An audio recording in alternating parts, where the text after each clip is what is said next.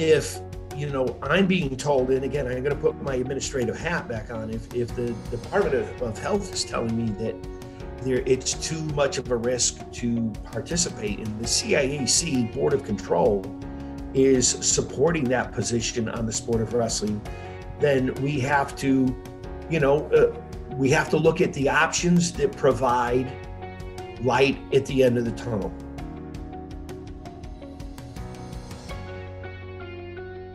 Joining us on the show here today is the well, Mr. Wrestling in, in the state of Connecticut, uh, Ted Oskowski. The uh, he's the principal, assistant principal at Emmett O'Brien Tech now, but he's had a long career as a coach and an official, and he's the president of the Connecticut chapter of National Wrestling Hall of Fame, as well as a member of the uh, CIAC Wrestling Committee. Uh, welcome, uh, Coach. Thanks for joining us here to talk a little bit about wrestling and COVID. Uh, hello. Thank you for having me. So uh, obviously, uh, wrestling seems to be a, like a casualty here, according to the DPH, and and we haven't heard officially yet with the uh, Board of Control vote uh, tomorrow, but it looks like the uh, it's going to be uh, you know for for kids who are wrestlers, kind of like what was was feared by a lot of coaches that this is such close contact. And you're also indoors that the DPH wasn't going to give its blessing here. Um, you know, other states. Uh, it's kind of in a mixed bag, but a lot of other states seem to be committed to continuing their wrestling season like they did with football. We didn't play football here. Um, just your thoughts on on that decision, whether you think that this we should have uh, this should have been uh, done. It was is there a safe way to do wrestling here, and and just give us your thoughts on that. Well, thank you for the segue. I, I it's a difficult situation in terms of saying you know, do I think it was a right or a wrong decision? You know, there's so many variables and factors that that have to be negotiated um, to come to some kind of decision that it, it's really decided by many people and not just uh, someone like myself. Um, so I I think first and foremost that the safety of wrestlers is is incredibly important, and I would always err on the side of safety.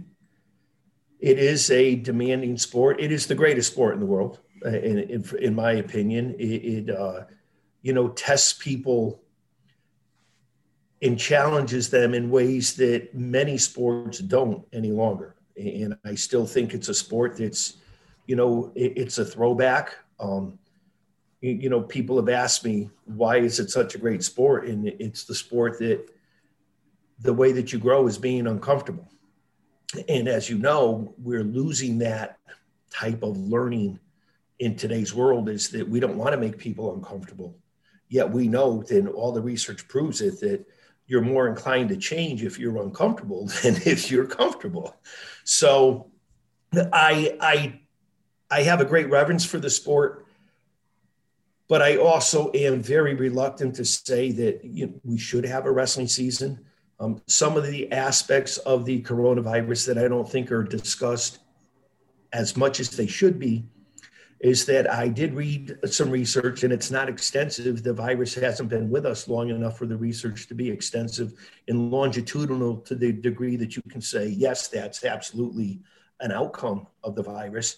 But when you talk about world class athletes or high performing athletes, and um, this there is some documentation out there on this is that 33% of the those under the age of 35 that contract this virus will never perform to the capacity that they were at cardiovascularly and uh, endurance wise that they did previous to contracting the virus and so you look at the efforts that these young men and young women put into this sport, the conditioning, the training, you know, weight management. it's, I would hate to see a decision that's made now to pacify people and, and, and lovers of the sport have long-term consequences where we don't see these athletes reach their greatest potential um, because of the lasting effects of the coronavirus. So uh, I, that's why I tread lightly on this. And it's, I think being patient is another value that we've kind of lost sight of in society. But I think being patient is prudent. And I say that knowing full well, you, you, know, one of the things I took great pride in as a coach was getting my kids into college, not necessarily into college to wrestle, but into college to, to continue learning. And, you know, I understand that, you know, missing a season might cost people opportunities to be viewed by coaches nationwide and might miss opportunities to wrestle in college. Um, but it's also affecting students academically in their ability to perform and to be standout students in a remote capacity that is compromising the traditional way of life. So I think there's huge issues here in play, and that being cautious is the best way to proceed. I do not believe that if we get um, scheduled to participate in the alternative season, which is mid February to April, I don't think that's um, feasible for wrestling. Um, because of the nature of the sport and because it's demanding, you can tell by the number of students that participate in sports like football versus wrestling or some of the other sports that if we have to compete for an athlete during the football season or during the baseball season or during the lacrosse season, um, we're not going to win that battle. You know, so, you know, I think that just delaying the season or saying, okay, we're not going to wrestle in the winter, I think there's going to be a follow up to, well, what does that really mean? Um, I know the Board of Control meets tomorrow, and then the CIAC committee meets on Friday. And I think that that would be some of the conversation that we have. Have you uh, have you heard from some of your contemporaries, uh, those on the committee, or maybe other coaches? And uh, you know, what's your take? You know, you you talk to wrestling people all the time. What's your take on you know what their reaction is? Well, you know, uh, life takes these funny twists and turns, and now being an administrator, I'm taking an administrative perspective on you, you know the explanation that I just provided for you. Being a coach, um, I understand the passion that comes with that. I understand the um, undying um, effort to create some type of season for your athletes. I understand that completely. Uh, the people that coach, they want a season. The kids that wrestle, boys and girls, want a season. Um, you know, but what that means, it, it's very difficult at this time to define that. Yeah, so they they say they want a season, and and like all athletes, they do want to play, and the coaches want to play. With the sport like wrestling, I mean, how is that possible? Right? We saw in the fall, girls volleyball, they compromised and wore masks. Um, swimming did virtual meets. You know, what kind of compromise or what kind of difference could there be made in wrestling this year to try and make it happen? Has there been any talks about things that could be done? Oh, yes. We have a whole plan for um, accommodating wrestling during the season. We addressed, you know, practices, we addressed coaches, we addressed wrestlers, we addressed the families and how they would have to disinfect equipment you know daily after practices we address social distancing and creating cohorts very similar to the hybrid model which is what we have in place here at Emmett O'Brien right now where this you couldn't have more than eight or 10 wrestlers at one time in a practice session. I think it was eight. And um, rotate them through practice maybe 45 minutes or an hour with this group. And then they transition out of the school, and then another group would come in and you would work with them. So, you know, and again, the, the commitment from the coaches to be available to, to provide that time and to work those shifts, you know, everything increases exponentially over time. And so I think we had a good plan in place. There is also some information out there now that's been circulated about the um, rate of positivity in wrestlers versus non wrestlers, basically in in society. And there is there's no indication at this point in time with the states that are currently having wrestling, and there's and that is in two capacities. That's youth wrestling as well as high school wrestling that the positivity rate is any higher. As a matter of fact it's lower. I think it's less than 1% or it's a 1% chance of testing positive following the protocols that have been put in place and you know the biggest i do believe it's michigan or minnesota. Their, their um, interscholastic athletes are competing in wrestling with masks on. Now that you know what does that mean? I can tell you probably 10 to 15 seconds into the match one of those two masks isn't going to be on. Yeah, so how long they stick to that provision i don't know. But you know the efforts are being made to be prudent in terms of um, being safe and protecting athletes and still allowing them to participate i know the national federation came out with a set of standards which includes um, you know a negative test prior to the start of the season, which would be um, part of the permission slip and physical that a student would have to turn in to compete. So there's been a great deal of thought and there's a lot of plans out there. I do know that there's a comparison between, um, and we're going to review this in the committee meeting on Friday. There's a comparison between the states that are um, participating in wrestling right now and the rate of occurrence and um, you know, the steps that have been taken if somebody does test positive, you know, the contact tracing and all of those things. We minimized in Connecticut, part of our plan was to minimize the amount of, um, I'm going to pull it up here in a second. I have it here in an email. It was to minimize the amount of matches um, daily uh, when there was a dual meet, it was only dual, dual meets that were um, going to take place. Our practice group was a subset of the team numbering no more than 16. Teams larger than 16 would split into two. Um, the cohort, four similarly weighted individuals would practice together, you know, so that we could minimize the, the contact tracing should there be in the event of a positive test. Um, we reduced the competition schedule. There was only going to be allowed to be two tool do meets a week, and um, they they could not exceed 20 matches. So you know, between a combination of JV and varsity, you could only have 20 matches wrestled. Um, so we we addressed it from um, practice groups, the cohorts, the season, no multi meets of any kind during the season, no individual tournaments um, reduced athlete contact and practice duration, winter break, and we were going to fold a winter break into the season. Um, the calendar, we this is back. We were planning on starting practice on 11:21, commencing re, uh, competition on 12:7, and the last day of the regular season was 2:5. So so we addressed some of those issues. We we talked about practices.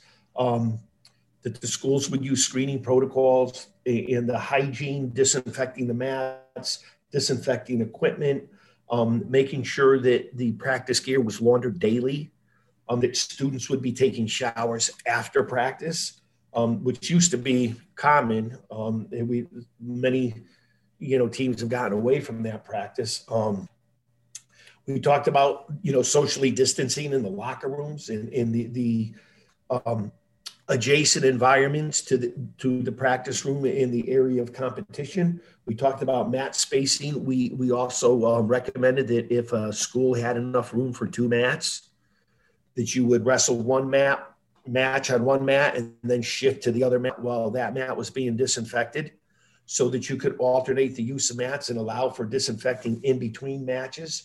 Um, we talked about what the um, athletes while they were on the mat, what they would have to do. And while they were off the mat, I know there was um, a recommendation that as soon as the match was over, they put a mask on.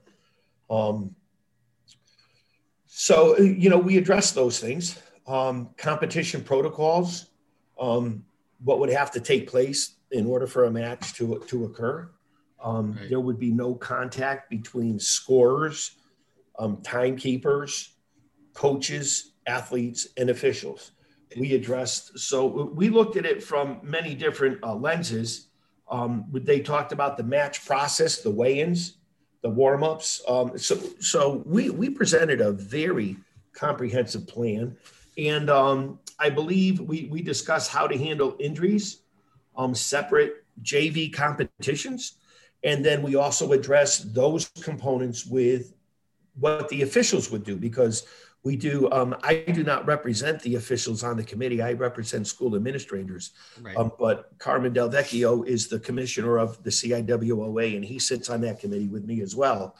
And so the the input from the officials on what would have to happen you know no raising of the hands no physical contact right. you would point to the individual that won the match and those types of adjustments to accommodate the sport that is the plan that was presented to the uh, Department of Public Health. It sounds like it's pretty extensive, but I guess at the end of the day, the DPH, I mean, if you didn't let football uh, to be allowed, you know, despite some, you know, uh, some uh, evidence, at least uh, some very limited studies, but some evidence that it, it wasn't, uh, you know, the mitigation didn't really, uh, mitigation worked and it didn't seem that anybody got the, the virus, it would be coming in from out of, out of the, the, the activity or, or if it was in locker rooms and stuff like that. But I guess at the end of the day, they've been they've been pretty conservative, the, especially the one here.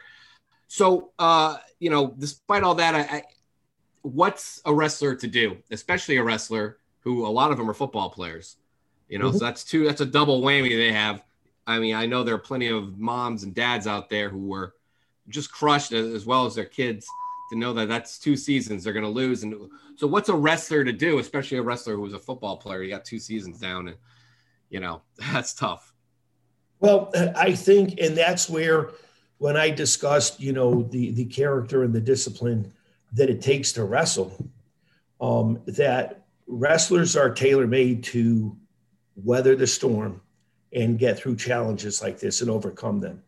You know, there's there's still the opportunity to remain in excellent shape, and, and that's always a, a personal challenge. And to maintain your weight, I would recommend that you know, if your if your weight class was 135 this year and, and you were and you're 142 or 143 now, I would condition and, and simulate as much of a season and a demand on me physically as I could um, to keep that mindset and, and, to keep that training and to keep your eye on the overall goal, um, which is going to be different from wrestler to wrestler you know, for some students, it's just good. So for some student athletes, it's just going to be the ability to compete and interact with teammates. And for some, it's going to be long-term goals, whether it's wrestling in college or, or beyond, or maybe even coaching.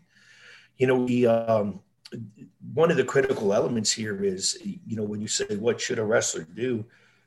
you know the reason i suggest those activities and to maybe train in small groups with your friends or your teammates where you social distance outside of the school is to promote the the healthy social emotional growth of the students which we're missing um, through the remote learning channels that we currently now have in place. Right. Yeah. And um, so i think that you know we fall into this spell if you will, of remote learning and the pandemic, but we can still simulate relationships and relying on our buddies and, and our teammates to get together safely.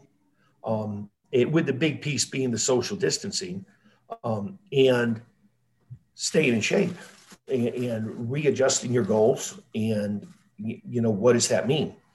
And I think that if those wrestlers that are serious about wrestling and certainly progressing to the next level, or maybe trying to line themselves up for uh, placing high in state tournaments next year in, in the Open and the New Englands, that putting in their time and their work now is no different than if an athlete had been injured during the season.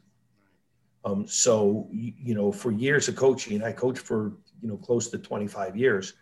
The when I had an injured athlete, my goal was to keep their mind in it. And, you know, we go back to what I said about Nico Philippakis. He um, dislocated an elbow seriously the first year I ever coached a team at Bridgeport Central. And we didn't have a lot of equipment. We practiced in the cafeteria. And we found this old junk stationary bike in the basement of Bridgeport Central. and we brought it up into the practice into the cafeteria when we practiced. And the only problem with it was it worked, but it didn't have a seat. Oh, Miko Philippakis went into the dumpster and took out a bunch of cardboard and he folded it over and over and over again. And he jammed it down on the spike the seat's supposed to be on. And he rode that bike for two hours a day and never missed a second. Wow. And when he, the day he returned to live action, we wrestled the Bristol Central. I believe it was Bristol, Bristol Central, Bristol Eastern. He won four matches and three of them were overtime. So, you know, that's to me, that's what we need to do. Is this a setback? Absolutely. But does it mean that we we can't set goals and we can't still condition and we can't, you know, adjust that mental framework that makes wrestling special? No. And in the same vein, as we're doing that, still build camaraderie with our teammates because I don't know about you, but I don't like to go through that stuff on my own. And when I was at Holy Cross High School, I developed a great relationship with Tommy Longo, whose father was, you know, a first selectman in Middlebury. Didn't really care for me that much. He thought I was too much of a hooligan to be hanging around with his son. You, coach. but but, but the funny thing is, is Tommy was a year younger than me.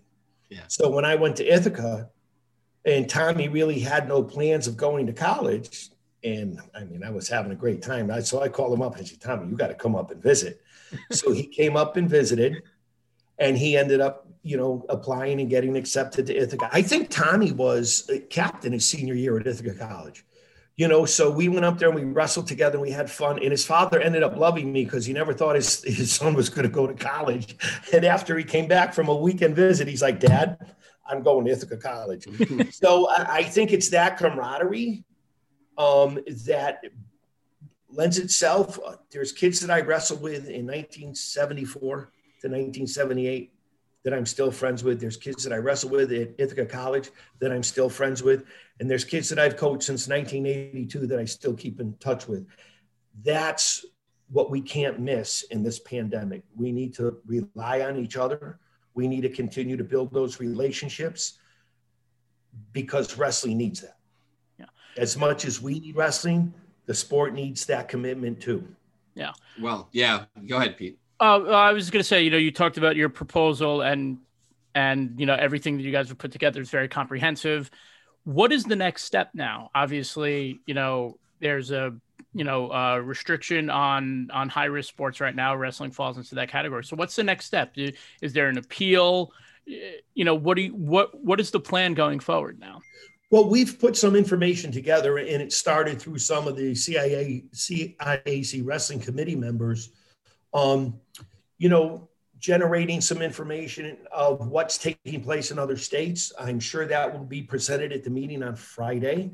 Um, in terms of appealing, I I'm not so sure that that's the avenue to go. Um, you know that the two most popular sports in Connecticut are football and basketball and the football, you know, was dealt a, a cruel hand um, this past fall when a lot of other sports were allowed to participate in, in student athletes to play when uh, those student athletes that chose football were not allowed to. Um, they could practice, and we did. We had practices, and Emmett O'Brien and, I think our coach did an excellent job making the, the most out of a very difficult situation. But I think if you know, I'm being told, and again, I'm going to put my administrative hat back on. If if the Department of, of Health is telling me that there it's too much of a risk to participate, in the CIAC Board of Control is supporting that position on the sport of wrestling, then we have to, you know, uh, we have to look at the options that provide light at the end of the tunnel. We have to look at, you know, out of season wrestling and events. And I, think that, you know, wrestling coaches, it's funny. People say, yo, if you're a football coach, you have to coach year round. Well, I got news for you. If you're a wrestling coach, if you're not, if you're not making sure your kids are in camp or you're not making sure that your kids are going to some of the challenging out of season tournaments, um, you're not going to be competitive as a wrestling coach. So, you know, and again, I understand the, the restrictions and the guidelines from out of season uh, participation, but as a coach, I always knew what my kids were doing in the summertime. And, you know, I would select their camps and say, look, I think this camp is good for you. This, and, and of course, that's changed a little bit with so many local wrestling clubs. You know, you don't have to send a kid out to J Rob's, you know, uh, 30 day camp out there in uh, Minnesota because there's options for kids to wrestle at home now, which they never had back in the good old days. right. Right. Um, so basically, uh, you know, it's an unfortunate situation, but you're uh, you're on board with the with the recommendations. I mean, knowing that there are other things out there that we do not know yet, um, and basically saying uh, to, for coaches and, and, and wrestlers who love the sport to band together and get themselves through this. You're pretty confident, coach, that uh, as wrestlers, and I, I know well, having covered a, a few you know great wrestlers in my time, uh, that it's a very you know intense and also intimate sport, and um, so that's kind of like where you are. It's just kind of weather the storm, right? I don't think we have a choice. I'm not on board with the season being canceled and losing the opportunity to wrestle, but I think you know weighing the risk of ignoring what's out there and what we have to face to get it done. I, I think that you know it's it's an unfortunate outcome. I, I don't, I'm not in support of it. I, I, would love to see everybody wrestling and, um, right. you know, achieving, uh, you know, their goals and accomplishments uh, that they set at the start of the season. I just don't think that's a, a reasonable um, goal at this point in time. So, you, you know, like I said, an athlete that gets hurt, you know, we don't, as coaches, we don't say, hey, you're hurt. We'll see you next year. We sit down and we start planning with that kid. Okay, where are you? How are we going to get you to where you need to be? And, um, you know, you can't control what grade level a student gets injured in. It, you know, if you if a freshman gets injured, you're fortunate. You can chart a three a three year goal with that individual. Um, if if the um, if it's a senior, it's a, it's a little uh, more unfortunate, but then again, it depends on what those that senior's goals are. And if it was a, a student athlete I had that didn't want to wrestle or compete in any sports in college, let alone just wrestling, you know, then it was okay. What colleges are you interested to go going to? Um, one of the greatest lessons I ever learned, and I didn't learn it until I don't want to give this away because it's like kind of sad. 2002. um, you know, I was coaching at Bridgeport Central, and I put a lot of those young men in, in college. And um, Roberto Diaz was the number one ranked heavyweight in New England in the first semester, going to Norwich University. And he came home over Christmas and he said, Coach, I can't do this anymore. Mm. He was just, he goes, I'm not cut out for college. And I was like, Are you kidding me? You're the number one ranked heavyweight. And he was wrestling about 235, had the perfect build. And um, but he taught me that college isn't for everybody. And uh, right. Diaz is a very successful. I know he worked at BMW for quite some time, and um, he's a manager in, in a uh, automotive um, company right now. And those are things that kind of open my eyes up to that. There's different pathways um, for students once they graduate from high school, and that's one one of the things that I love about the technical school system. You know that some students you know figure that out a lot sooner than I ever did, you know, and they they choose some career pathways that are very productive and and that are are that they can provide a family and, and get benefits and and uh, contribute to society and, and other students can pick a college pathway. So it, it's being able to keep in touch with your athletes, keep them on track with their goals, and being able to modify and adjust because that's what we have to do in life. All right, Coach. Well, thank you for giving us uh, some of your thoughts here and give us a little perspective on uh, the, what's going on in the wrestling world. Uh, yeah, unfortunate situation all around with for them. I mean, but uh, this is these are not uh, normal times, though. But we, we we, we thank you very much for joining us, and uh, best of wishes the rest of the way. And thank you. Thanks, thank Coach. you very much. Appreciate it, gentlemen. Thank you. Appreciate it too.